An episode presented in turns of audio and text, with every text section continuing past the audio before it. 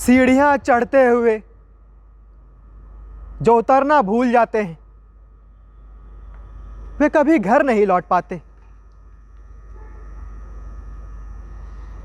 क्योंकि सीढ़ियाँ कभी खत्म नहीं होती।